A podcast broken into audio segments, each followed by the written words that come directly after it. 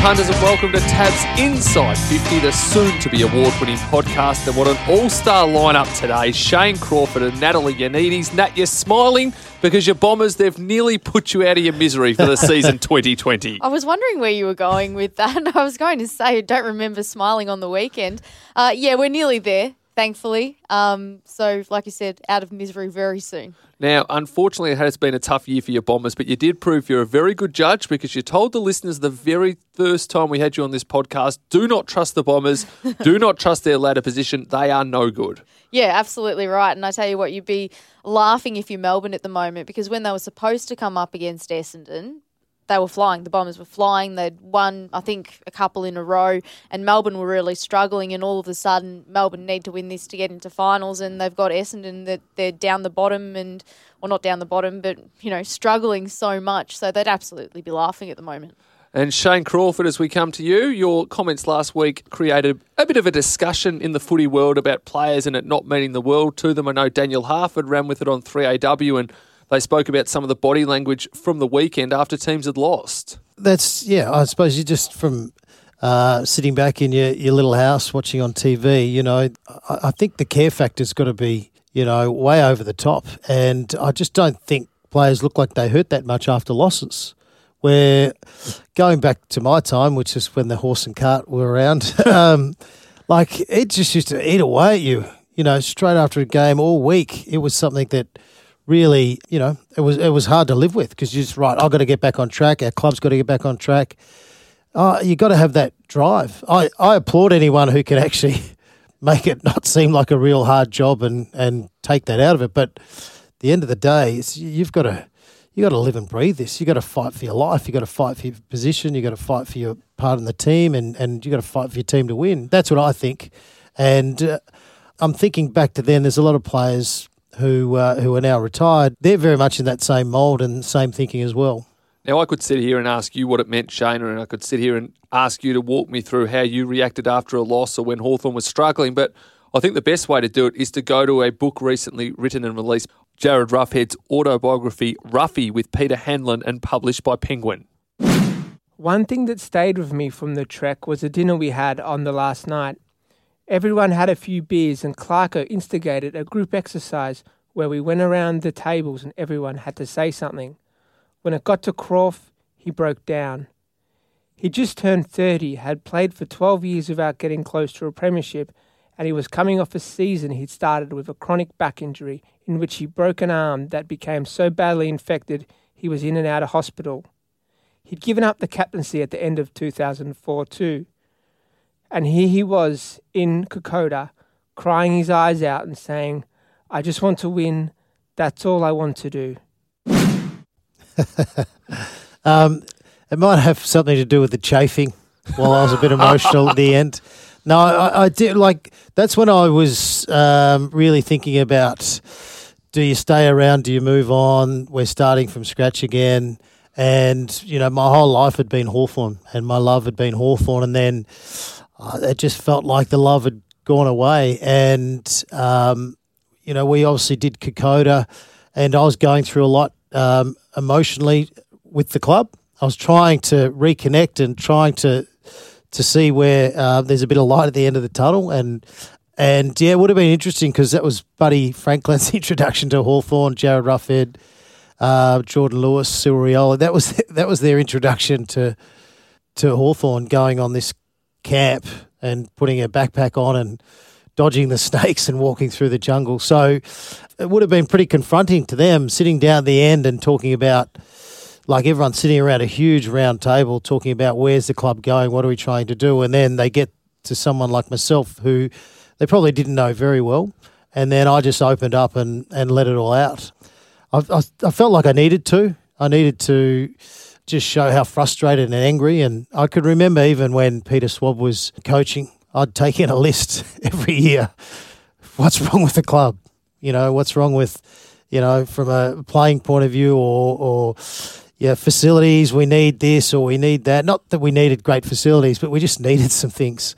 So that wasn't. Uh, I remember taking it to Ian Dicker as well, the president of our football club. So uh, it was just a love and just wanted the team to do better. And um, you know, if you live and breathe it every day and you really care about where you're going, you do. You get highly emotional about it, especially if it's not going the way you want it to. So when was that Kokoda trip? Can you remember the season on the back of what had happened? Five was it two oh five? I don't know. All yes. I remember is just going to that jungle in the first. I don't like snakes, right? So obviously, being told we, you know, six or seven days we're camping, uh, they're going to push us to our limits. And at the time, my back was still not good, but I, I thought, no, I need to be a part of this, especially with new players coming in, but also new coaching staff. I'm like, I just need to be a part of this. But we would fly in this little plane. They flew us into this little field, and we landed, and we saw these mountains, and then we just one plane load jumped off, then another plane load jumped off, then another plane load jumped off. We had our whole team then, and off we went. Within the first two kilometres, I saw two dead snakes on the side of this path before we're about to head into the jungle. And I'm like, this is not good. I'm, this, I'm hating this. But um, it was it was a great experience, and it's something that Alastair Clarkson uses today when uh, he brings new players in. They all head off to Kokoda, um, even if it's every second year now. But they all have that experience because it's about understanding, you know, the sacrifices people made for our country, but it's also there's a lot of pillars there that the football club uses from you know mateship and sacrifice. So there's a great connection and synergy with what the club does now. So um, yeah, it, it was just something that brings up a lot of things. You think about lots of you know you think about your life, you contemplate all sorts of things. You know, where am I going? What am I trying to do? What do I want? And at that time where I just let it all out, I just wanted the football club to be better. I just wanted to win. I just wanted us to be better, and I just felt that we we were a long way off that, and um, we were pretty much in control of where that was going, and we all needed to be on the same page. What are your thoughts hearing that, Nat? It's it's really interesting to to hear you speak about it like that because obviously we've spoken so much recently about players not having that passion or not appearing to have that passion players laughing after matches laughing at halftime at breaks so it's really interesting to to see that passion and exactly where it comes from and you just wonder if it does still exist or if if those kinds of players still exist that it just matters so much to them that you know that they would bleed for their club in that way particularly with the way we see players traded so often we talk about loyalty in football, whether or not it still exists. We see we don't see that many, you know, um, one club players, or it's less common to see one club players. So it's really interesting to to hear your take on that. Yeah, oh, you can definitely see with some players that just the way they play and the desperation. And maybe maybe we're being a bit harsh. Maybe we're being a bit harsh because this year's a bit of a bit of a weird year, you know. And they're in the hubs, they're away from families a lot of the time, and and the you know the first time they see someone else that they know reasonably well or someone they played their junior days is straight after a match where they get to have a quick chat and go, "How you going? How you hanging in there?" So maybe maybe we're being a bit harsh, but you know I think if, if this is what you want to do for a living and you want to do it for as long as you possibly can, you you do you got to hurt like you really have to. And I, I remember the hurt that we would have you know, all week that you would have it with you until you could get back out there and, and try and change that. You know, it wasn't something that I'd just quickly move on and go, oh, well, that didn't go too well.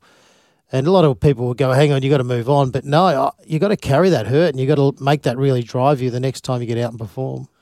A big thanks to one of our listeners, Christian Bleesner, for sending in that audio, which was beautifully read by our producer, Luke Doddermaid, from Jarryd Roughead's book. And I have heard nothing but good things about that book for those that are interested to get involved. But it got us thinking about some players that just do what the fans love, and it means the world to them. And Crawf, obviously, playing for Hawthorn was everything and more to you. And we've seen so many players go on and do great things for the club since that point in time. But I think a lot of players that don't have great success that still want to win that badly are the ones that the fans really gravitate to. And I went through and made a bit of a list, and I know Nat's done the same. And number one for me is Matthew Richardson. Now, he was everything that Richmond fans wanted in a player because sometimes his emotion got too much, but I think it just showed he wanted to win just as much as anyone, and sometimes he couldn't control that emotion. That was evident in 2002 when first year player David Rodan handballed over his head, and Big Richo lost the plot at him and got dropped as a result. And we laugh about it now, but at the time he was just so frustrated. He played his entire career at Richmond and won just one finals match in 2001. So that was quite incredible that the great Richo was there for all that time for such little success. St Kilda, I'm going to say star defender, Max Hudghton. 234 games for the Saints. A lot of times the emotion just got too much for him. He came close with no cigar on several occasions and couldn't quite get the job done. At the other end of the scale, one player that had a lot of success, but it meant so much to them, was Andrew Mackie. He was so competitive and so serious that he struggled to socialise with Hawthorn players when he would see them post retirement at the races because for so long they were the enemy and it's easy to hate the enemy. And sometimes you get all buddy buddy with these players. Now you get a photo and a selfie and a high five after the game to Mackie, they were the enemy and they were stopping him. And it brings us on to the man we're about to discuss, Kade Simpson, who had such a wonderful career at Carlton. But Nat, when I think about these players that just it means the world to them and the supporters love them for it, who sprung to mind for you? Yeah, the first player that came to mind was Max Hudghton. Of course, we remember those scenes from oh, a couple of years back now where he was crying after the match, spraying the water bottle on his face to get rid of the tears because they'd lost. And it was at the time he was criticised for it. We were saying, "Oh, how can you be so soft? What are you doing? Crying?" But when you look at it now, you think it was just passion. It was passion. He wanted to win so badly in a team that hadn't had that ultimate success. They had those few years where they got close, but they didn't quite get there. So I think that we look at it in a very different light now. From an Essendon point of view, a lot of those players from the early 2000s, and Crawf, you would have played against a lot of these guys. Um, the ones that really come to mind immediately, Dean Wallace is one mm. that you think you'd go yeah. to, he'd go to war for the club wasn't the, the best player on the in the team, but would have been one of the first picked under Kevin Sheedy. Just the way that he presented and the way that he pretty much it meant everything to him.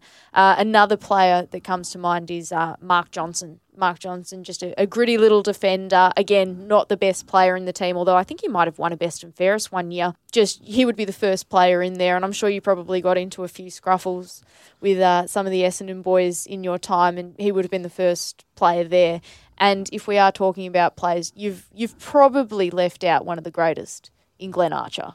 Glenn Archer, shin boner of the century, just meant everything. To oh me. yeah, and he hated uh, you know an opponent kicking a goal, hated losing. Yeah, absolutely. Anthony Stevens is another one from North Melbourne who would just throw his body on everything, and you could just see that uh, it just meant the world to him to to give his all. You, you can go through all the all the clubs. There's players that stand out a lot. You know, they can be run with type players. They can be the defenders who are prepared to run through brick walls. Yeah, and it's it's what your club needs. Your club needs players like that who you watch every week and you go, have a look how desperate. I played with one called Campbell Brown, who's a meat axe, um, and he would run through a brick wall if he had to. He'd run through the fence if he had to, but he sort of just played like, you know, this is my last game. I've got to fight to the very end, and and that's that's what you want. You want to see that passion. You want to see that desire. You want to see that hurt when they're hurting. You know, Paul Licuria was one who cried after the grand final, which, you know, you've lost the grand final, but, you know, you can, I can still remember him with Mick Malthouse and, you know, just how much it, it tore him to bits. So, yeah, I, I, you got to have that. You you got to have that. You need that, and I love that. I love seeing players who are frustrated, angry, emotional, all sorts of things because it shows to me they care. And you look at Gold Coast, you know, recently there was uh, the defender who was talked about, Collins, yeah, who was smashing pylons in the change rooms, and you could just see, you know, that, that's to me someone who's frustrated with things that went on in the game, but also frustrated with his own performance. And here's the first one I want to pick. I want him in my team. I want him in my team because I know he'll do everything that I ask him when I'm coaching when you were at Hawthorn and a new player would come to the club, how quickly did that sort of thing rub off on you? How quickly did you notice, oh, this bloke, it means the world to them, or I'm not so sure about this guy? Well, my very first trading session, uh, where I got a got in a punch on with Andy Collins. Andy Collins had been at the football club for a long time and had to really work hard. He was a back pocket player who, you know, got the most out of himself. He they used to call him serious pills, and you know, there was just no way he was going to give up his spot. There's no way that he wanted to, you know, ever finish up his career. And the very first day we had a training session where we were allowed to hit each other. So the whistle would go and I had to hit him in the stomach. The whistle would go, he'd hit me in the stomach. But this was on a really hot summer day at Glenferrie Oval and very sweaty. And it's my first training session. So here I am teaming up with a guy who's played a lot of football, being a part of some premierships and been a very good player and he sees me as opposition. He sees me as someone coming in to try and take his spot. So I'm hitting, and then every now and then I kept slipping up because of the uh, the sweat, and I got him in the jaw a couple of times, and then the whistle went, and he gave me a few warnings. The whistle went, and everyone to stop, and as the whistle went, I got him a third time, and it was on. Like we just started punching on, and the good thing is my old football coach from school said just AFL football's different. It's not like football at school where everyone works together. It's a bit different. So you've got to stand up for yourself, and you know there's lots of individuals, and you'll work them out. So you've got to really stand up for yourself. And I'm lucky he said that to me. So I stood there fighting Andy Collins, and we had the whole ring. So the whole at that time there's probably 50 on a list, and they were all around. And here I was trying to not have my head knocked off. Andy Collins is seriously trying to wrestle me, trying to punch me in the head, and I'm doing the same back. And that was it. That was my first training session. That was my introduction to Hawthorn, and and that for me just showed what about the passion. He doesn't want anyone to take his spot. He doesn't want, you know, he wants to be a part of this team. Even his own teammates, he's going to make you earn the respect. He's going to make you earn, you know, the trust and and earn your keep. And then I had a few of the older players, you know, Darren Jarman and Ray Jencke, and that came over at the end and said, "Don't worry, he's always like that. He's always punching it with people at training. That's just the way it is. It's not like that all the time." So that was my introduction. But you know what? He he was great to play with because I just knew that he was going to do everything he possibly could. He was going to leave it all out there. He was going to empty the tank. You know, from a physical point of view, he was going to do everything he could. And I knew that if ever I needed help out there, he was there to help and you do need those sort of players in your team. And there's one at the moment that is going to go around in a team that could potentially win the premiership. And on talent, I don't think he'd be in the top thousand in the AFL. He was delisted by the worst team in the competition in Carlton, and now he is doing everything and more that you want in a footy club, and that's Mitch Robertson in Brisbane. Yeah, it's a great example. It's actually a very, very good point. We've seen I think that Mitch Robinson's really been able to to come into himself as you know he's been able to show his personality a little bit more up in Brisbane. There's not as much scrutiny from media, although he has been uh, the target on social media a bit uh, over the last few weeks.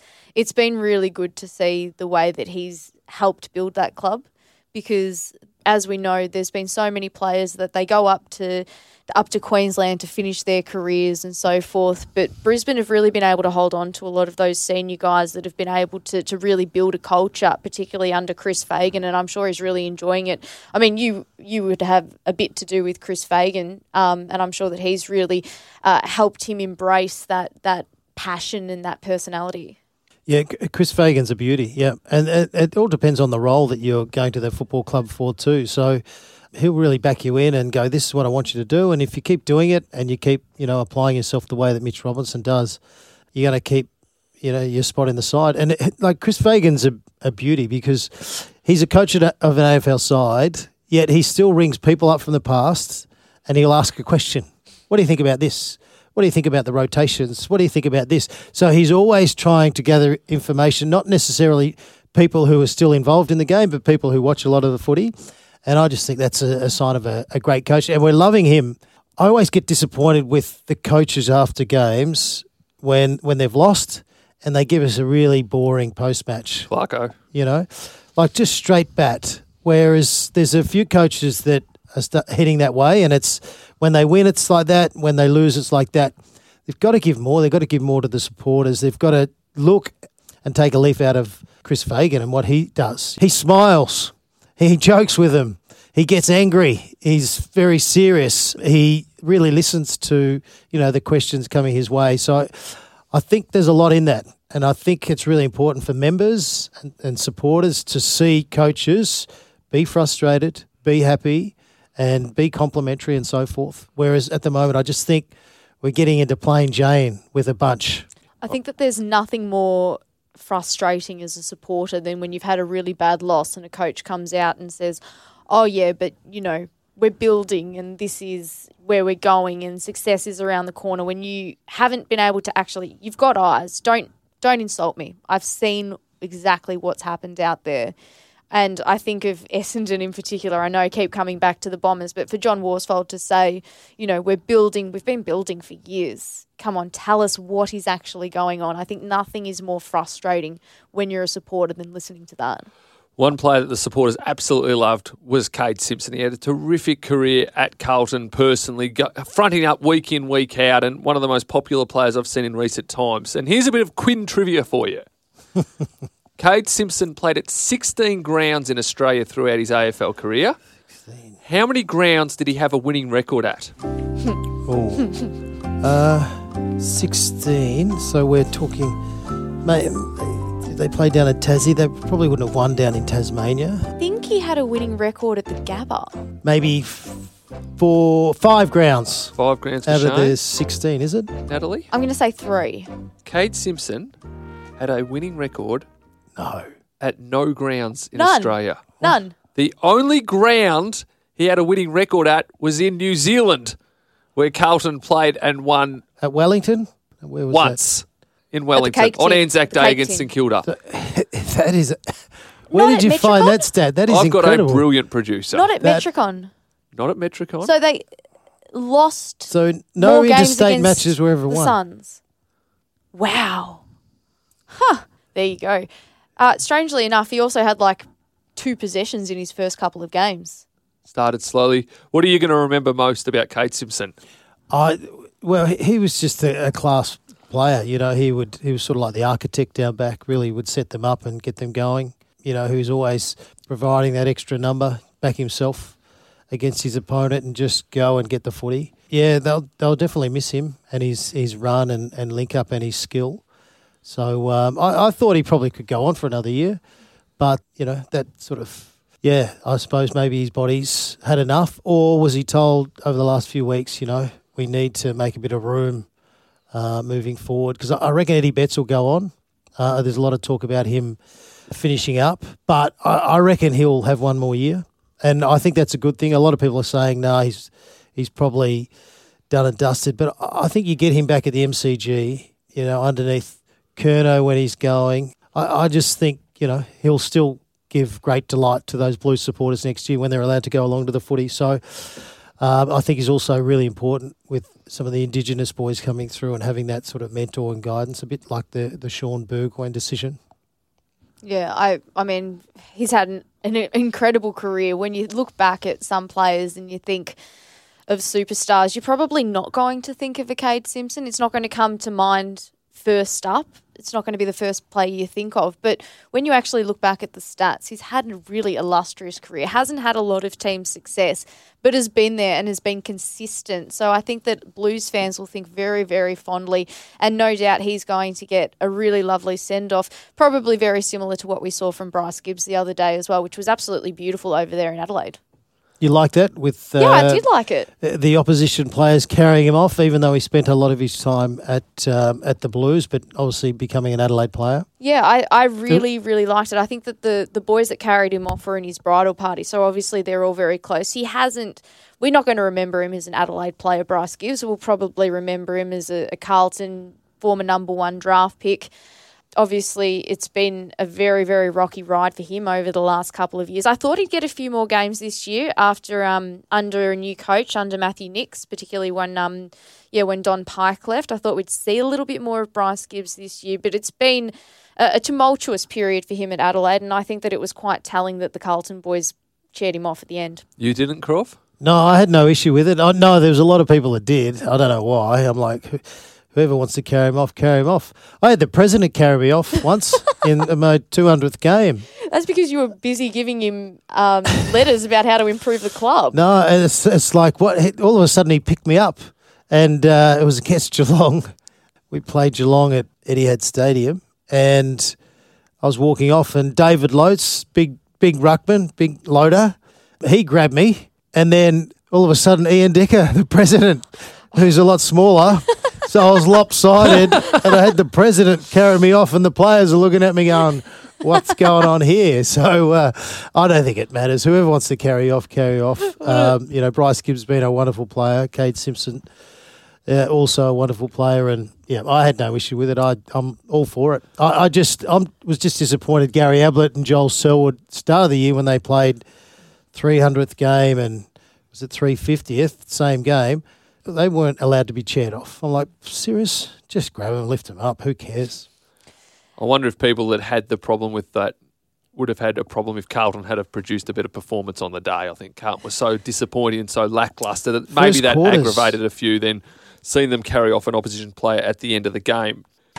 Croft put away the board games, the AFL rolls on, and so does TAB's AFL Same Game Multi, where you can combine your favourite AFL markets all in the one bet.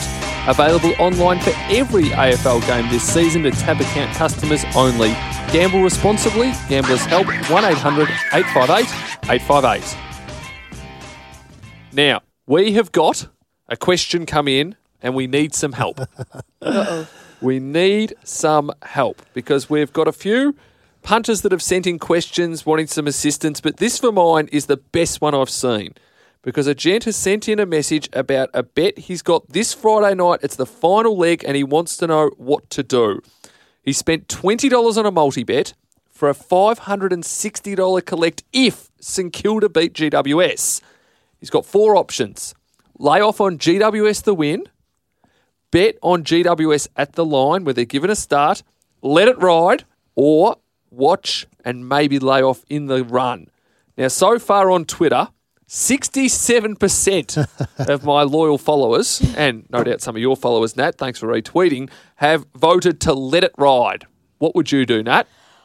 I, I've had to think about it. Originally, I thought you probably need to get on to GWS, but I reckon it's a much better story if you let it ride.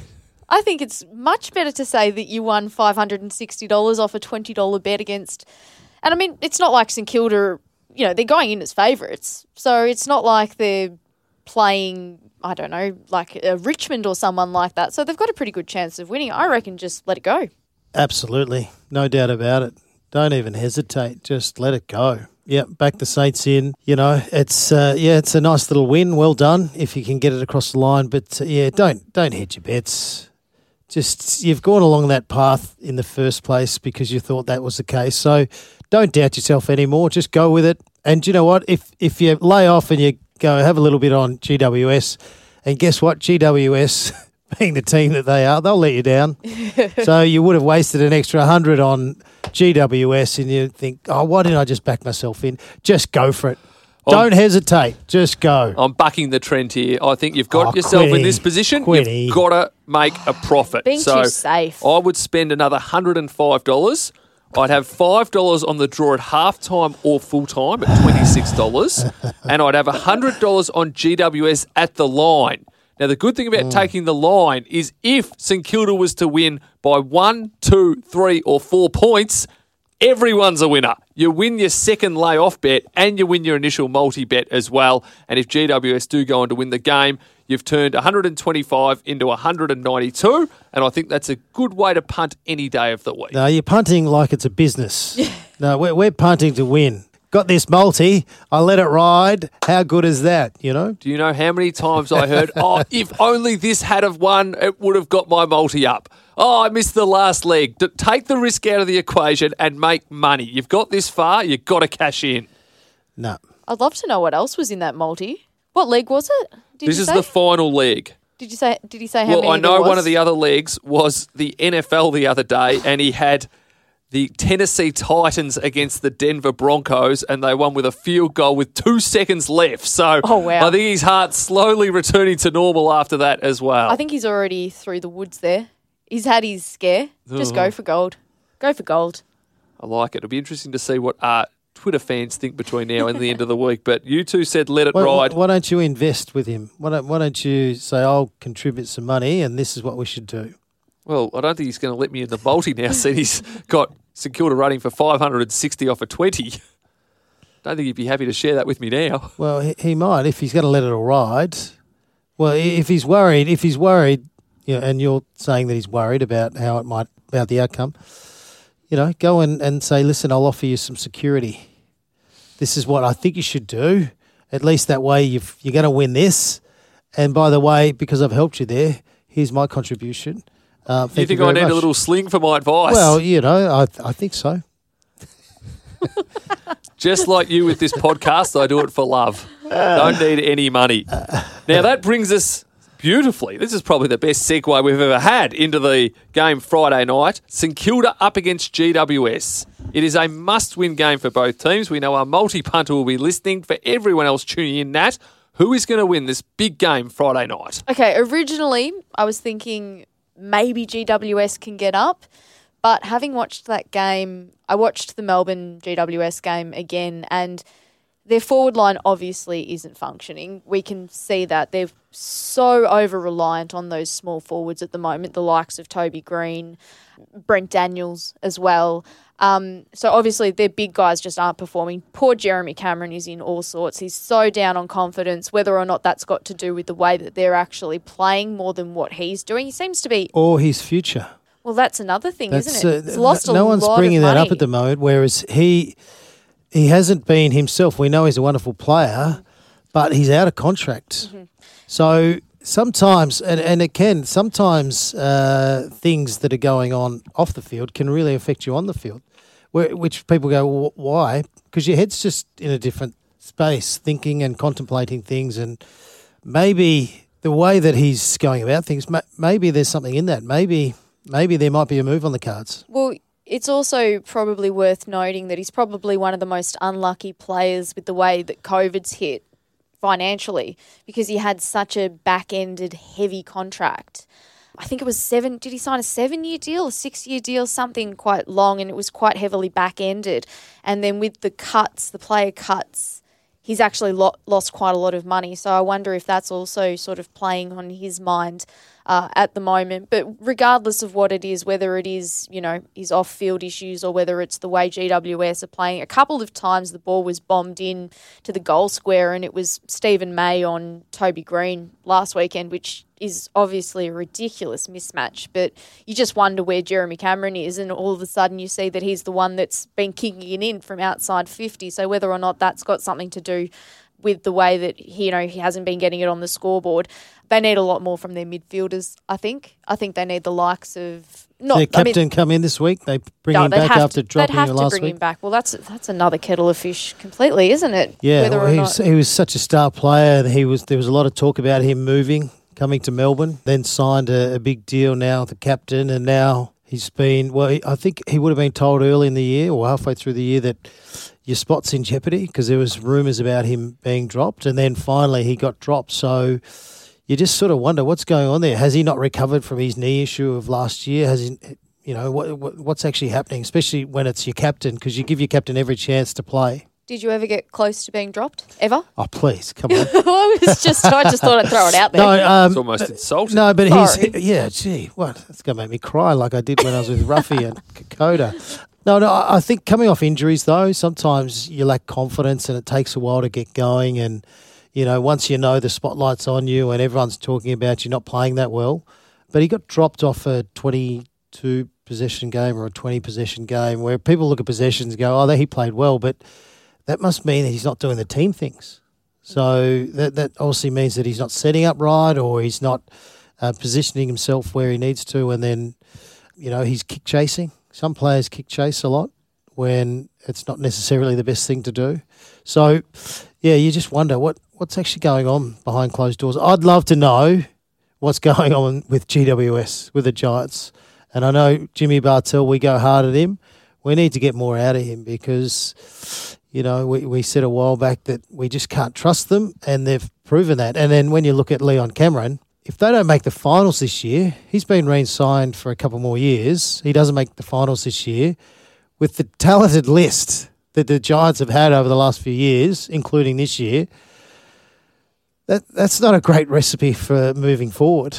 So I'm sure they're all scratching their head trying to work through it. So that whatever they do this weekend, they've got to win. They've got to find a way to win because a lot of pressure will come on that football club, and rightly so with the talent that they've got. They've got more talent than any other list, really, when you look through it, and and especially over the last five or six years, no other football club has had the amount of talent go through that football club. Who'd you tip on the TAB app?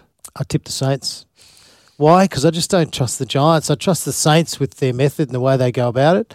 Um, no Zak Jones is a bit of a, a worry for me, but they do have similar type players who haven't been playing a great deal, so maybe they get an opportunity. But I, I just think if you look over the last four weeks with the Saints, they've been yeah they haven't won some of those matches, but they've been close, and you trust them. We're starting to trust them. They rested a few players last week. King got rested, so I I hope the Saints win because I think they deserve to, and I think it'll be great to uh, see them in the final. I think they'll be in the finals anyway. I think the Giants have to win by about fifty plus points. There needs to be a five and a half percentage swing between Melbourne and St Kilda. So the Saints would need to lose heavily, and Melbourne would need to win quite heavily. So it's possible. It's been one of those yeah, seasons. yeah, yeah, it's definitely possible. and Melbourne's up against Essendon. Who knows what they'll dish up? So well, I Essendon will dish something up. You Yeah, you just don't, don't you worry because Essendon will uh, want to finish off on a reasonably positive note. Will they, or have they just totally lost interest? And Melbourne need to win. If Melbourne go to that game after St Kilda's lost the night before, and Melbourne know win by this much, and you're in the finals, I'd want to be on the D's at the minus. Yeah, I, see the the demons for me. I knew they'd play well last week against the Giants, and I knew the Giants would put up a fight. But sometimes you have letdowns. You know, they've worked so hard to get themselves back into this season, and sometimes it's like all those horses that try to get into the Melbourne Cup. They go to uh, the lead up races, and then they get to the Melbourne Cup, and they go, "Phew, Yep. they got nothing. So. I just don't trust Melbourne against Essendon. Are you tipping the Bombers? No, I'm not. But I just don't trust Essendon. So it's a no bet I game mean, for you, is it? No, I'm, I'm tipping the Demons, but it wouldn't surprise me if Essendon, especially if they can get a bit of scoreboard pressure early, get their tails up and about. It just wouldn't surprise me if they give them a real run. Well, you've forgotten more about the Essendon Football Club than most of us will ever know. What will they do Saturday night? Uh, Surely they'll put up a fight. Oh, I'd like to hope they would. They played okay in that first quarter against Port Adelaide. I think they ended up going down by 50 points in the end. Essendon are a momentum team, I think it's fair to say. And assuming Joe Daniher plays, then that certainly helps their forward structure. That's going to help the likes of your Tip and Woodies, Stringer. Stringer, who is well off the pace at the moment. I think it's fair to say since he's come back from injury, he looks. He, Ah. he came back from a knee or was it an ankle injury? I think it was a syndesmosis. Yeah, because Um, those type of injuries, you know, they take they take years, like Yeah, years he, to he just going. hasn't looked right. No. He hasn't looked right, and while it does help their structure a little bit, he's not really there. He's just not quite at the level you'd expect from Jake Stringer, particularly at the start of the season when he was playing well before Mm. Yeah, he, he got injured. So that was really disappointing. If they can get a bit of momentum, I reckon they can lead at half time, but actually keeping it up for four for four quarters is going to be difficult for Essendon, particularly with very little to play for at the moment. Hoping for a big game from Adam Saad, really feeling for him at this stage. He's got a big decision to make about his future. Where's he going to go? Do you think he's going to be pushed out? I want to say that he's going to stay, but it's going to be his call, and I wouldn't blame him if he left, to be perfectly honest, because he left the Suns hoping to get some success, came to Essendon, and all of a sudden it looks like he was probably better off staying at the Suns. I think that Bombers have promised a lot of players the world, the likes of Dylan Shiel as well, who came over from GWS, and they're just not delivering at the moment, and it's really hard to see exactly where they're going to break through. Uh, obviously, they've got their coaching contingency plan in place. Worsfold's going to be gone. This will be John Worsfold's last match uh, as an Essendon coach. What does Ben Rutten really want to bring to this team? Does he want to play a style that's similar to Richmond? And does Essendon have the calibre of players to, to really put that game plan in motion? Probably not. So it's going to be really interesting to see exactly where Essendon are going. I I don't see exactly how it's going to work because they've got a lot of players that are, are nearing the end of their careers. Tom Bellchambers retired just the other day. Hurley's getting towards the end. Cale Hooker was dropped last week, which was a very interesting decision, particularly given they were coming up against Charlie Dixon and Port Adelaide. So I just don't know where the improvement's going to come from, and that concerns me a little bit. A worried Bombers supporter, not for the first time in 2020. All right, it's time to finish the show with a bang. We need to work on our sound effects and get a drum roll because it's time for our best bets for the weekend. Who's going to open the batting? I'll go. I think Collingwood are a good bet this week against Port Adelaide. I think they're paying about two dollars thirty head to head. I reckon that they just a completely different side with Jordan De Goey in there. Jordan De Goey just transforms transforms that forward line so much, and it allows someone like a Mason Cox to to get his hands on the footy. Br- Brody Mihocek's been a little bit out of form probably for the last month, but maybe having someone like a Jordan De Goey up forward takes a little bit of pressure off him. Adam Treloar's also come into the team. He's brought something. Uh, Scott Pendlebury was a little bit quiet by his standards as well uh, the other day. So I like Collingwood. I reckon they can give Port a run for their money heading into finals. They're just hitting their straps at the right time. And they'll be fighting over the prison bar jumper too. Yeah, Collingwood currently two thirty five outsiders and given a six and a half start at the line, and you're spot on with Pendlebury zero possessions at quarter time. But after that, though, he was terrific and one of the key reasons they ran over the top of the Gold Coast Suns. Crawf, what will be winning this weekend? Well, every time I've tipped against the Hawks, it's been right. So I think the Suns will defeat the Hawks, even though Puopolo and Stratton playing their last games. Uh, they're playing a lot of kids who just aren't ready. So uh, I think the Gold Coast Suns will run them off their feet as they do. I thought they were pretty good last week, the Suns, and I reckon they'll want to finish well. But if you want to get a bit greedy, chuck the Suns into Richmond by 25 plus against Adelaide. Yes, Adelaide have won three in a row, but we're talking about top versus bottom. And when when Richmond, yes, they're missing a couple of players, but they're bringing Edwards in, who I just think's one of their most important players. I really rate him as a player, and I just think the pressure's on there to maintain your spot. So don't worry about Richmond just turning up and ticking the box. They'll be turning up to make sure their system's good. They'll make they'll be making sure that they all play well to give themselves a chance to play in the finals and maybe be a part of a premiership. So uh, I think the margin will be pretty good. 25 plus points to the Tigers. Well, Jarryd Roughead wrote about you crying, and I can just see a tear or two in your eye as you tip against your Tip against the Hawks. It's not Uh, easy for you Well, to do. yeah, I don't like tipping against the Hawks, but it is what it is. They uh, they're just yep a long way off, and they've got lots of young talent who who are just fighting their way. So it's quite obvious. Get on the Gold Coast. Natalie, can you please do two things? One, pass Shane one of those boxes of tissues to wipe those tears away. And two, and most importantly, give us a winning multi, please. Okay, this is what I'm Here we thinking go. this Come on, week. I'm writing this down. All right, write it down because Essendon, Essendon, Essendon, Essendon. everything against Essendon. No, uh, I'm going to go Collingwood head to head against Port Adelaide. Fremantle head to head against the Western Bulldogs. I like the Dockers. They're going awesome. I really like the Dockers. If you're a Fremantle fan at the moment, I reckon you're licking your lips. There is some very exciting young talent. Matt Taberner is going to be a gun. He's not mm. quite there yet, but you can just see the potential.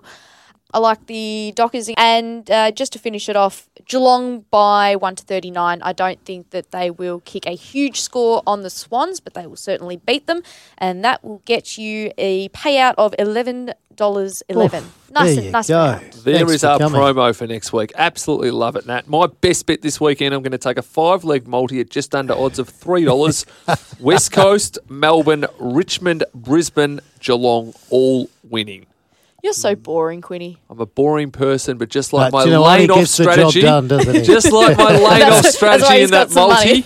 you just got to make a profit on the punt. You can't go broke making a Yeah, profit. but Uh, five, that's five games. You're relying on five games, Quinny. Five games of Can't you just pick entertainment. one game and, and pick a 1 to 39 margin and you're not far off that price? You know what happens then, don't you? One of the team wins by 40 points. I hate the 1 to 39 when you're barracking for a team all game and then towards the end you go, oh no, I need to start barracking for the opposition now because they're going to win by too much. we want them to kick away. It makes it less stressful and more enjoyable. But it's been a great show, guys. A big thanks to our people that sent some messages in. Christian, who sent in the transcript from the Jarryd Roughead book, and our punter, Steve, who has the Saints going for that nice loot on Friday Let night. Good luck to him. Hopefully, whatever decision he makes, he makes the right decision. You've been listening to TAB's Inside 50. As per usual, please gamble responsibly.